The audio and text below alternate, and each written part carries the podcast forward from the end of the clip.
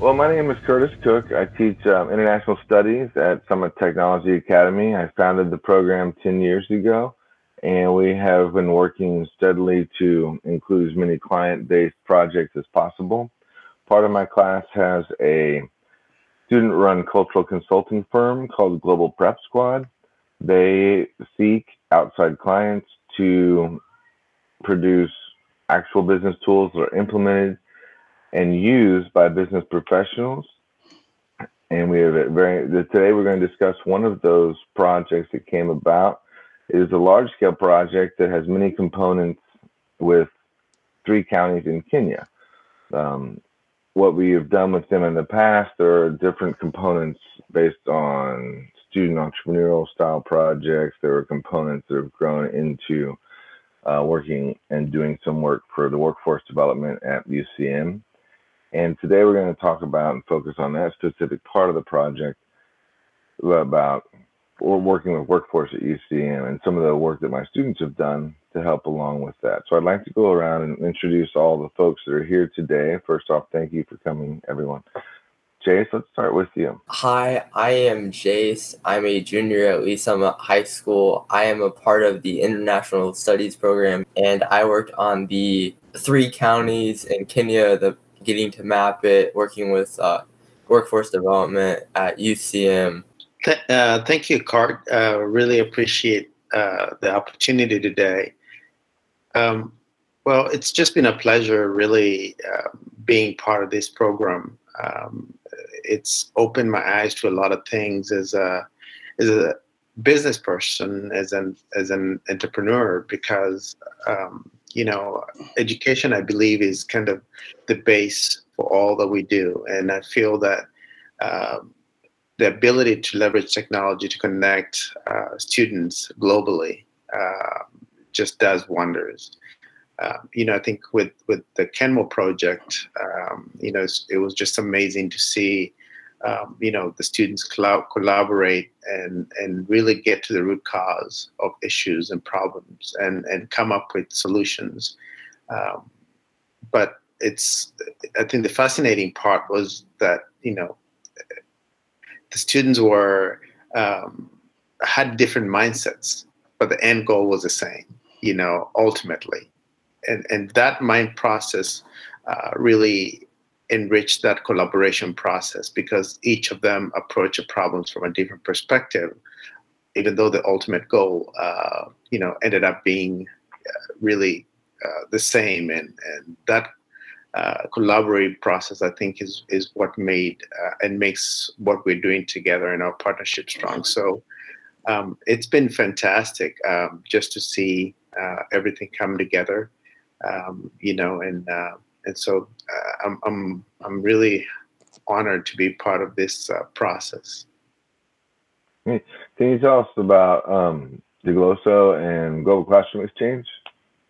Absolutely, yes. So my company provides infrastructure um, in rural areas in Kenya. So we provide connectivity infrastructure, broadband internet, and and the reason for that is so that um, the, the, population in, in these uh, rural areas can uh, take advantage of services uh, that uh, are brought about by, um, by broadband and connectivity.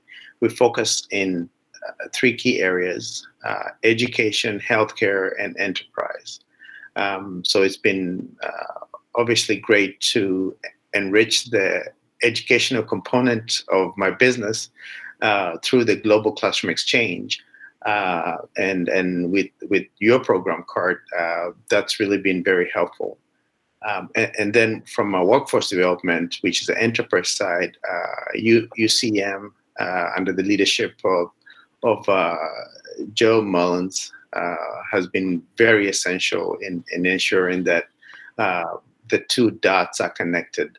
Um, so we feel again, we feel very lucky and privileged to to be able to provide this opportunity to to that demographic in rural Kenya that typically wouldn't have this this connection. Um, so yeah. My name is Joe Mullins um, with the University of Central Missouri's Workforce and Professional Education um, Group. Um, So we uh, we do a lot of projects and um, programs related to talent management, talent uh, acquisition, talent development of uh, companies, um, startups, you, you name it, and getting them skilled up to participate in the workforce.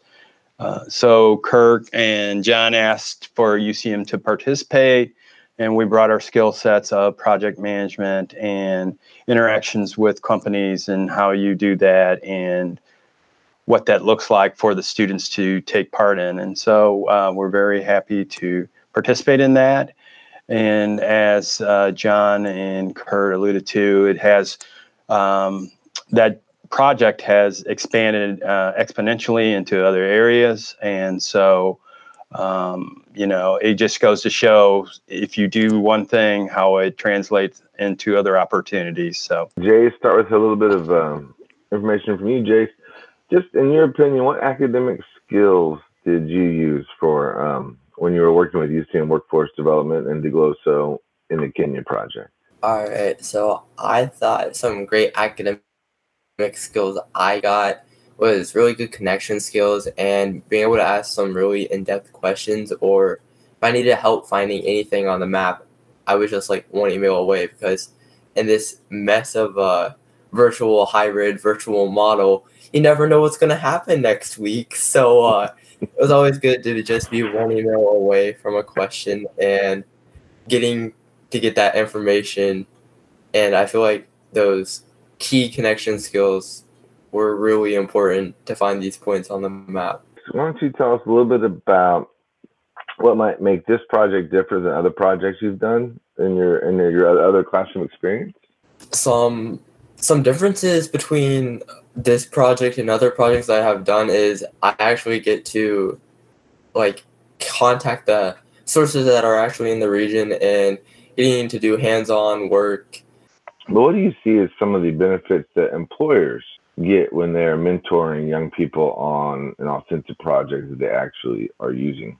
They get to uh, leverage other resources that they may not may or may not have to um, tackle a problem or a project that they had on the back back burner but just couldn't have the resources to do. So I think um, the projects that you have had, Kurt, are uh, real world projects that have real impact on company operations. They're just not projects for project's sake. Absolutely, I think for us, it's been uh, it's been just really critical to have the right kind of people trained to work for us.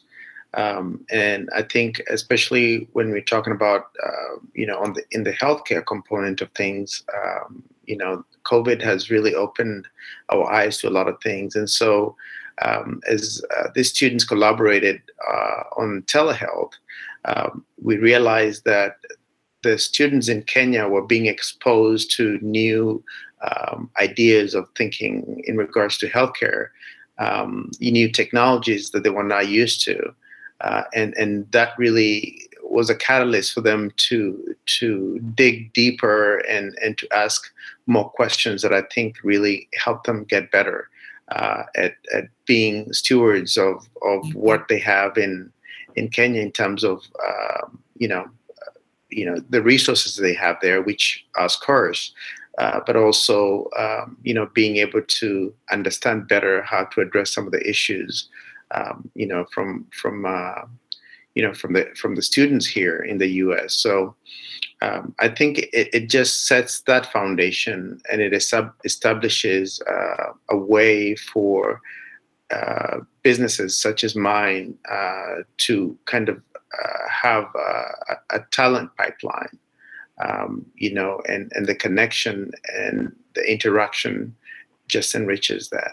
I would like to add off of what they both just said. I was going to say getting to do these projects with what we're doing um, you get you kind of have an advantage over others who don't get this chance or who have had the chance but don't take full like don't dive in or take a chance with something they have uh, like a step up on the competition when it comes to trying to find a job or something down the road when you dive in and take a chance. I can't thank you all enough for coming by and, and giving the time. All right, Thanks, everyone. you. Thanks for Thank having me. Alrighty. Bye bye. Yeah.